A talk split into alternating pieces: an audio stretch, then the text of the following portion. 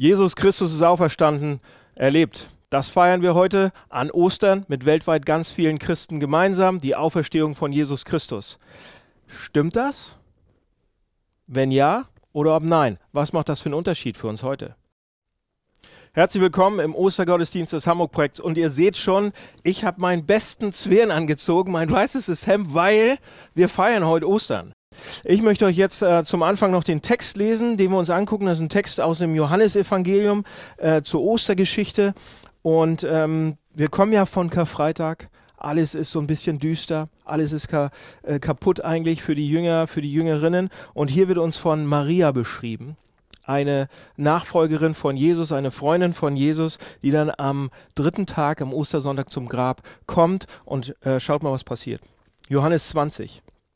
Am ersten Tag der Woche früh morgens, als es noch dunkel war, ging Maria aus Magdala zum Grab.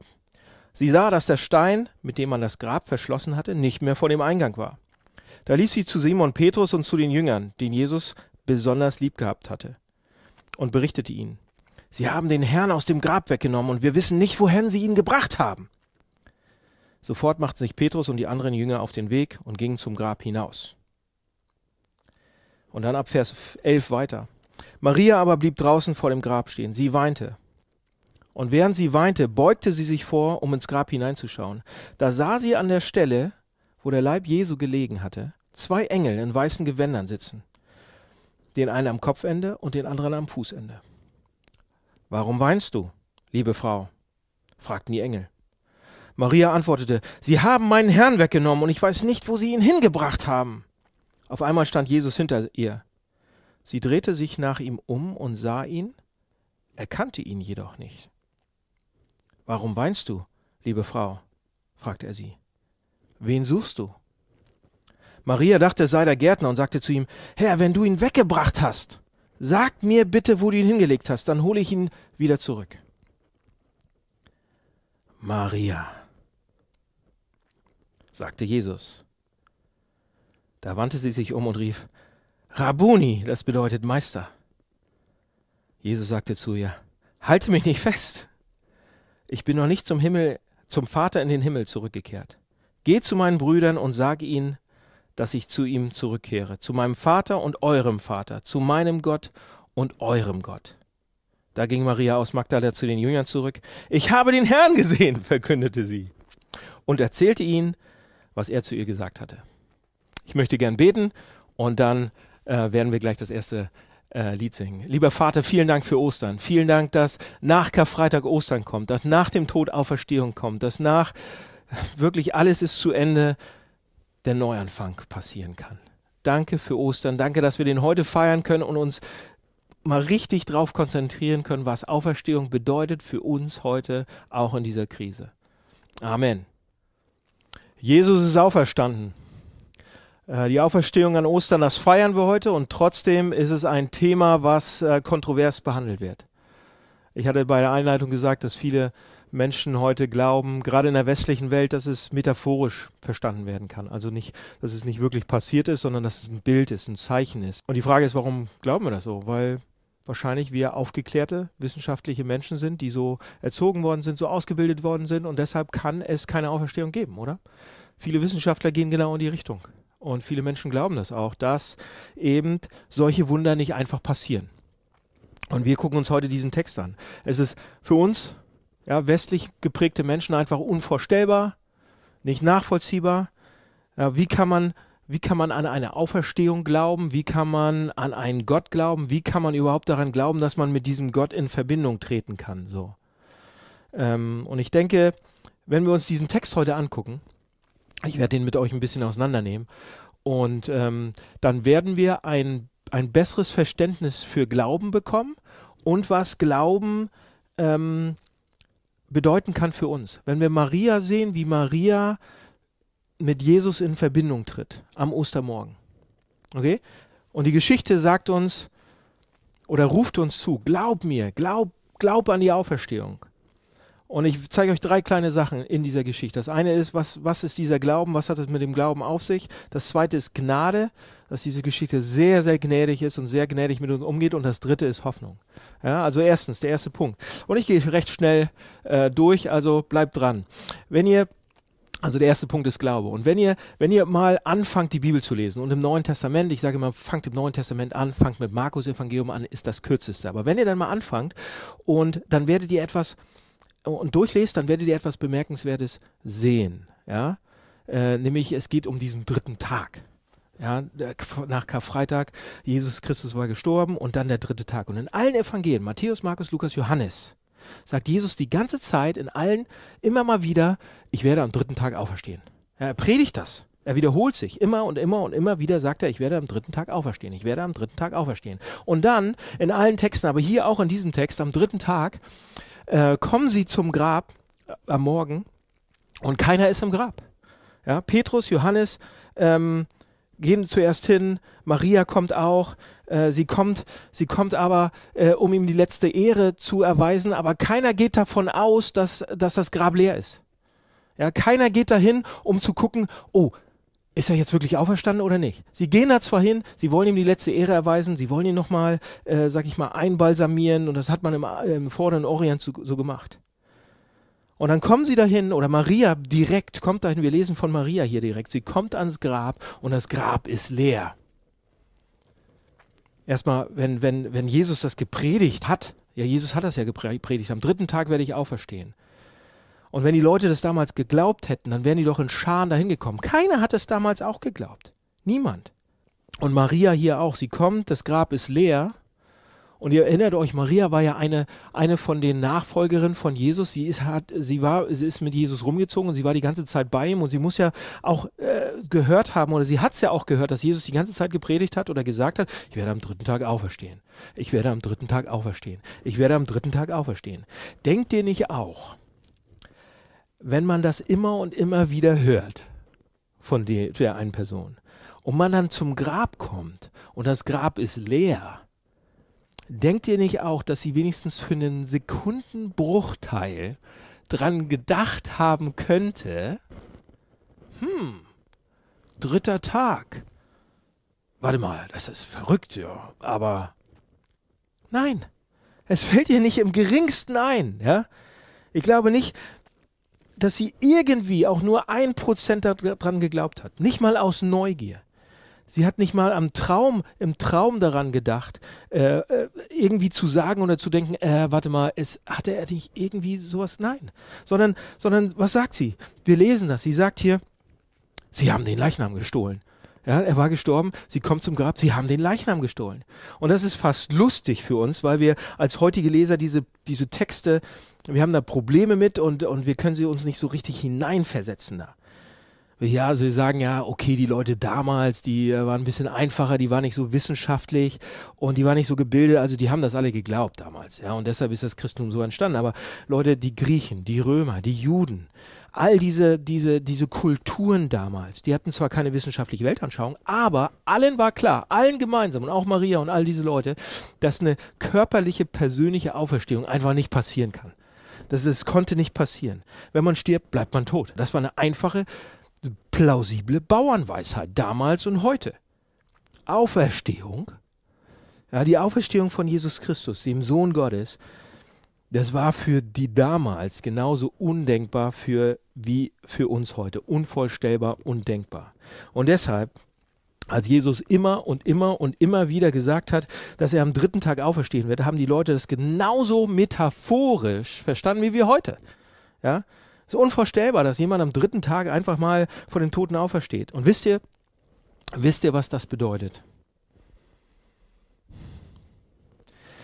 Wenn irgendjemand an den Kameras zu Hause, wenn irgendjemand heute sagen würde, ähm, ich kann nicht an die Auferstehung Jesus glauben. Alles gut.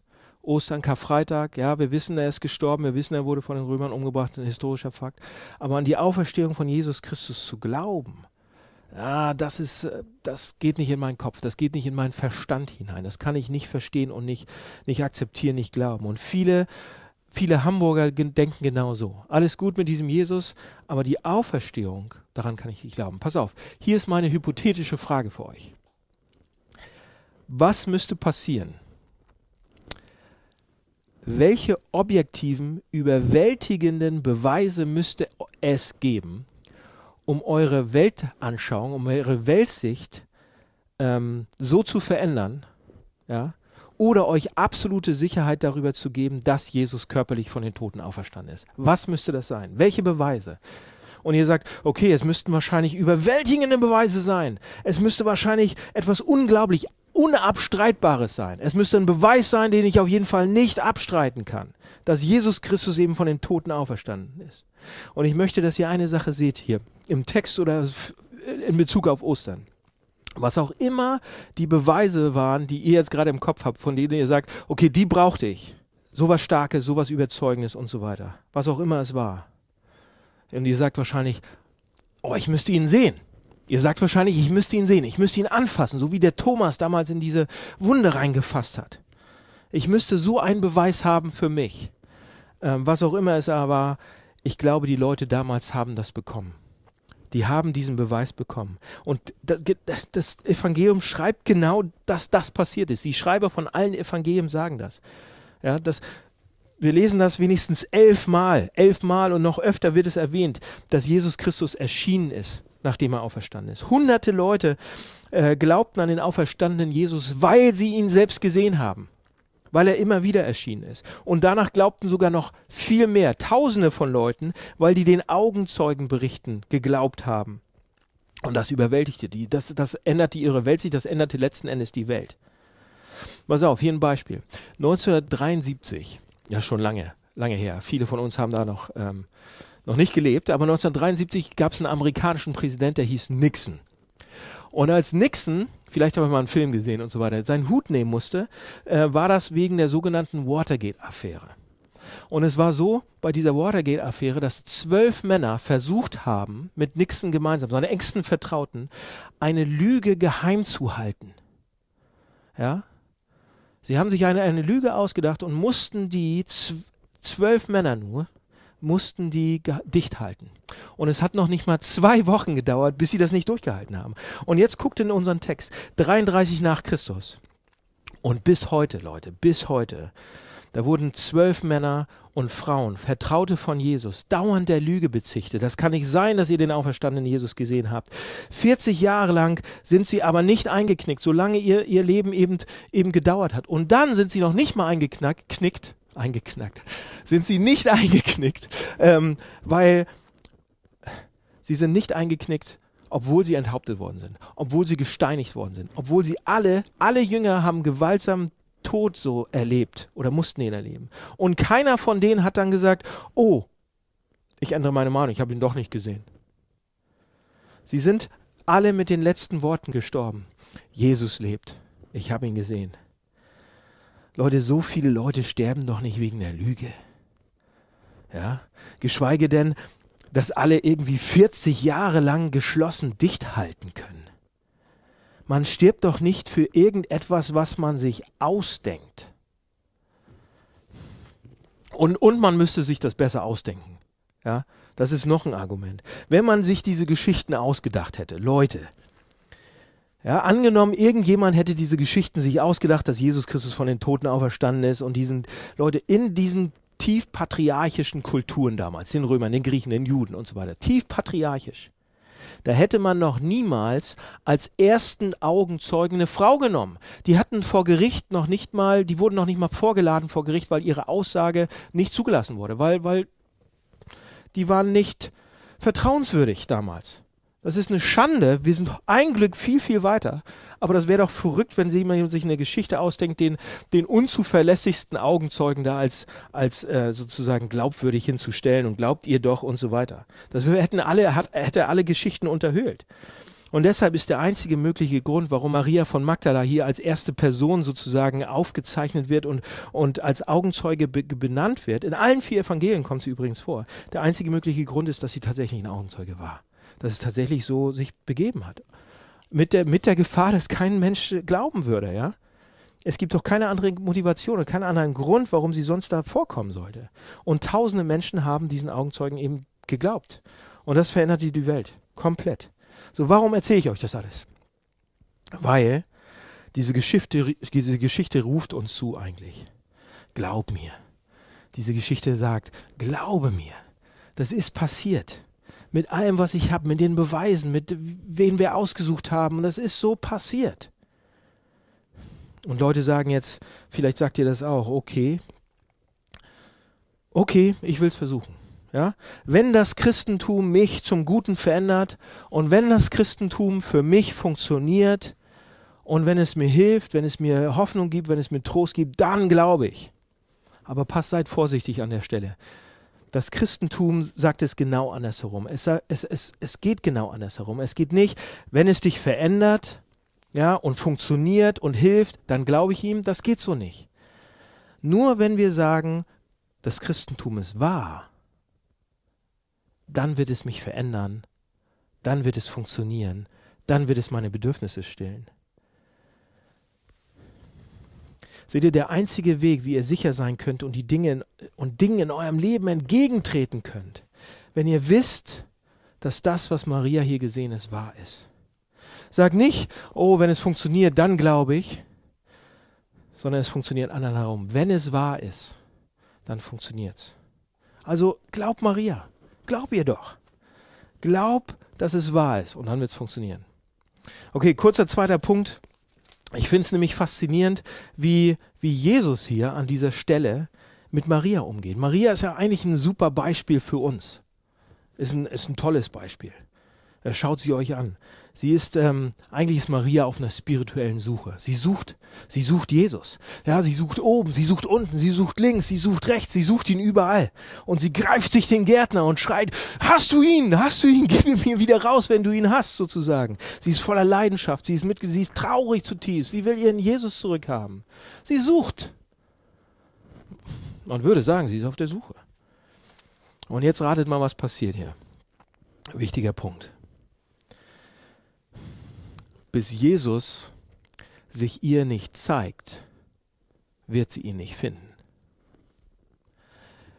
Bis Jesus Christus sich ihr nicht zu erkennen gibt, wird sie ihn nicht sehen.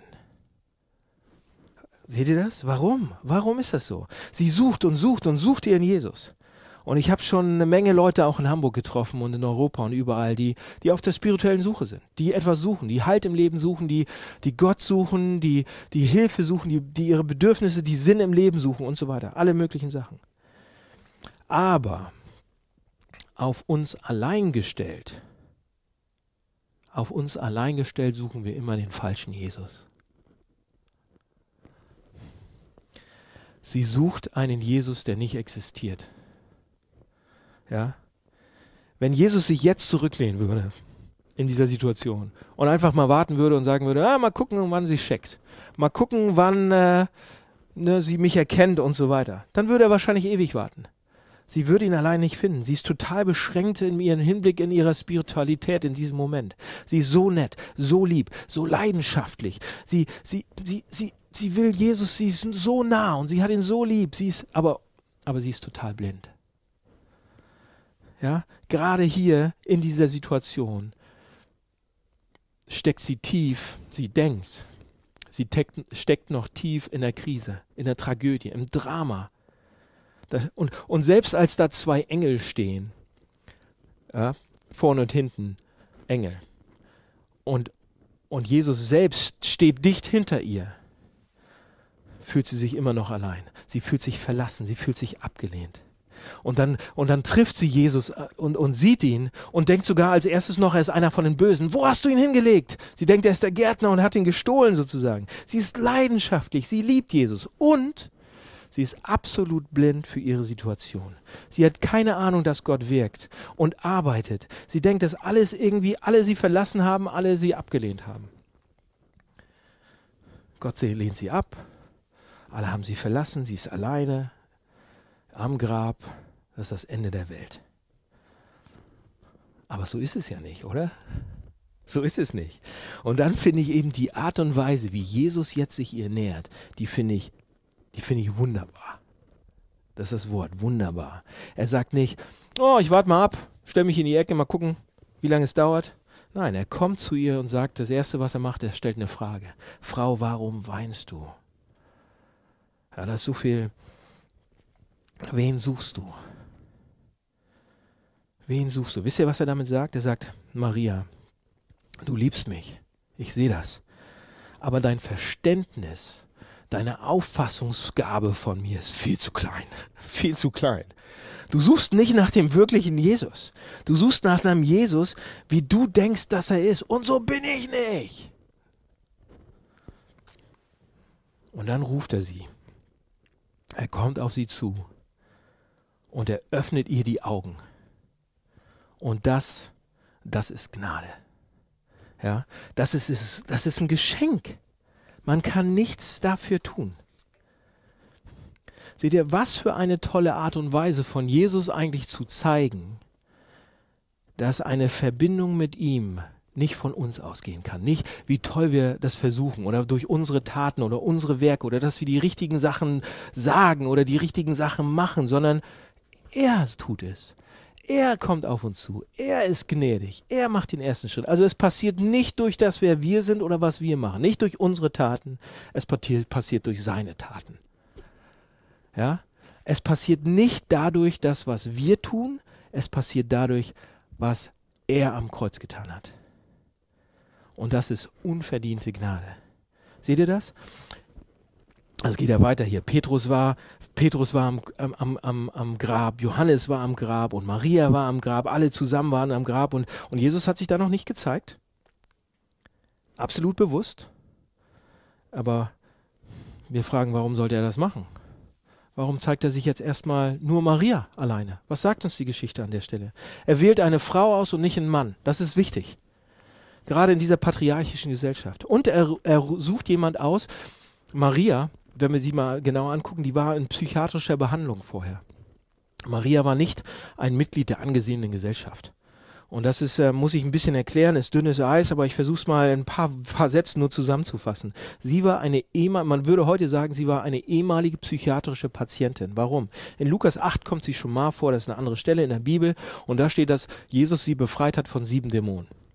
So, das ist, alleine das ist eine andere Predigt. Aber die Zahl in den sieben in den semantischen Sprachen bedeutet, dass, dass sie dass sie sehr krank war, dass sie sehr besessen war, dass da sehr, sehr viel, also tausende von, von Sachen waren da mit ihr los. Sie war mega besessen, mega krank. Ja. Und, und die einzige Stelle in der Bibel, wo das auch nochmal vorkommt, dass jemand so krank oder so besessen war, ist in Markus 6. Da ist ein Mann, äh, der von einer, einer Legion Dämonen irgendwie besessen ist. Und er, er, ist nackt, er ist aus der Stadt rausgeschmissen worden, er ist nackt, er, er lebt in Höhlen, er, er ist von nichts, die haben ihn festgekettet, nichts kann ihn halten. Er ist absolut total verwirrt und sie versucht ihn festzubinden. So ging es Maria, genauso. Also Jesus wählte eine Frau aus. Jesus, nicht ein Mann in dieser patriarchischen Gesellschaft. Jesus wählte ein, ein, eine psychiatrische Patientin aus, die von Geistern besessen war und nicht zur Top-Gemeinschaft gehörte damals. Wie klarer könnte er sagen, ich bin für alle da, ich bin für jeden da für ganz oben, für ganz unten. Euer Stammbaum, eure Herkunft, euer Lebenslauf, euer Geschlecht, eure Klasse, euer Milieu, alles egal. Ich bin für jeden. Die Verbindung mit mir kommt wegen mir aus Gnade. Ich komme auf euch zu. Das hilft nichts von dem, was ich gerade gesagt habe. Und das sagt er so klar wie möglich auch, indem er hier Maria auswählt. Und dann sagt er, geh und erzähle es, Maria. Geh hin und erzähle es. Wem? Warum sagt er nicht, geh und erzähl das Evangelium diesen, diesen elenden, armseligen Verleugnern, diesen, diesen Feiglingen, meinen, meinen, meinen ehemaligen Jüngern, die alle abgehauen sind. Sag's denen und sag ihnen, dass wir uns morgen treffen und sie haben eine letzte Chance. Übermorgen treffen wir uns an dem und dem Ort und dann will ich sie noch einmal sehen. Sagt er überhaupt nicht, oder? Was sagt er? Er sagt, geh, erzähl es meinen Brüdern, meinen Brüdern, meinen Schwestern und Brüdern, wegen dem, was ich getan habe sind wir jetzt Familie. Wegen dem, was ich getan habe, ist mein Gott euer Gott. Wegen dem, was ich getan habe, ist mein Vater jetzt euer Vater. Und deshalb kannst du jetzt sagen, können wir jetzt sagen, Vater, nimm mich an wegen dem, was Jesus für mich getan hat. Ich bin, ich war ein Sünder, ich bin ein Sünder, gerechtfertigt aus Gnade. So, und wie geht Jesus dann mit uns um, wenn wir das sagen? Wie geht Jesus mit Marias? Wir sind ja auch eine Maria quasi. Wir suchen ihn auch am falschen Ort. Wie geht Jesus mit Marias um? Und ich bin fasziniert, wie er das macht. Er spricht sie nämlich mit Namen an. Er sagt, und das ist absolut interessant, er, er ruft sie beim Namen, er sagt, Maria, Maria. Er spricht sie mit, so wie es nur seine Stimme sein kann. Und sie versteht, da versteht sie es. So liebevoll, so gnädig. Und ich glaube, das ist Jesu Art und Weise zu sagen, wenn ihr wissen wollt, wer ihr wirklich seid, kommt zu mir.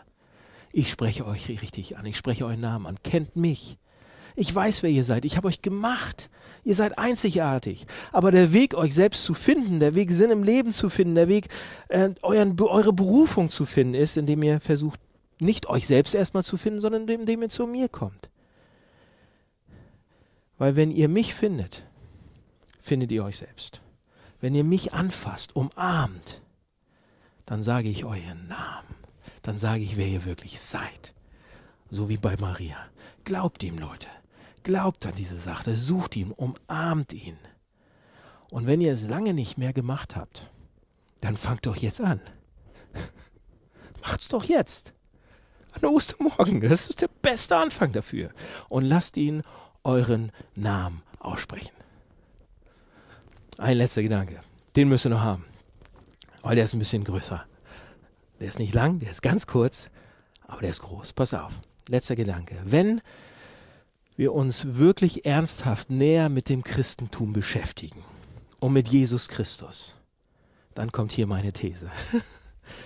Die Auferstehung macht das Christentum zum optimistischsten und zuversichtlichsten Glauben, den es überhaupt gibt. Ja, lasst uns mal kurz nachdenken zusammen. Im Christentum, durch Jesus Christus, gibt es immer einen Neuanfang, oder?